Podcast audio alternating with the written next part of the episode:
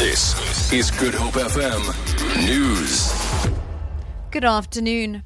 South African Airways' deadline for pre-delivery payment of 603 million rand for 10 new Airbus A320s is due tomorrow. Sacked Finance Minister Nhlanhla Nene, however, negotiated a swap transaction through Treasury to relieve SAA from having to make this payment.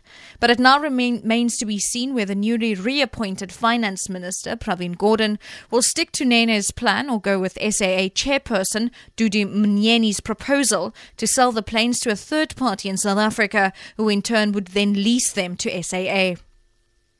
Firefighters are battling to contain a fire that is raging at Karbonkelberg in Hout Bay outside Cape Town. Eight fire vehicles with about 46 firefighters are currently on the scene.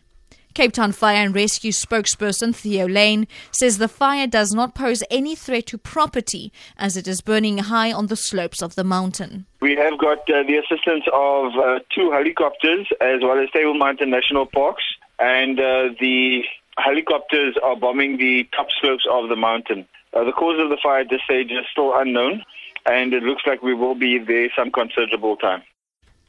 Traffic volumes have increased on major routes in Western Cape as holidaymakers head out to various holiday destinations. Traffic authorities say they will clamp down on motorists who break the law.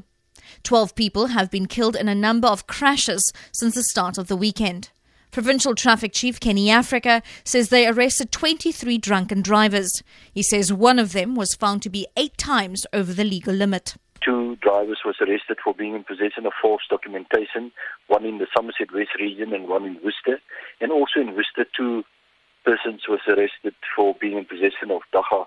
Then in Vredendal, we arrested two drunk pedestrians. And the total amount of fines that we issued was 757,100 rand. Uh, we also tested the speed of 7,957 vehicles, of which we prosecuted 1,253 drivers for exceeding the different speed limits. And finally, hopes are fading for 78 people missing from a ferry that sank off Indonesia's Sulawesi island. More than 30 people have been pulled alive from rough seas by rescuers in helicopters, fishing vessels, and rubber dinghies. The vessel with 118 passengers on board ran into trouble yesterday. Rescue Network spokesperson Rocky Asikan says rough seas and strong winds are hampering efforts to find survivors. For Good Hope FM News, I'm Sherlyn Barnes.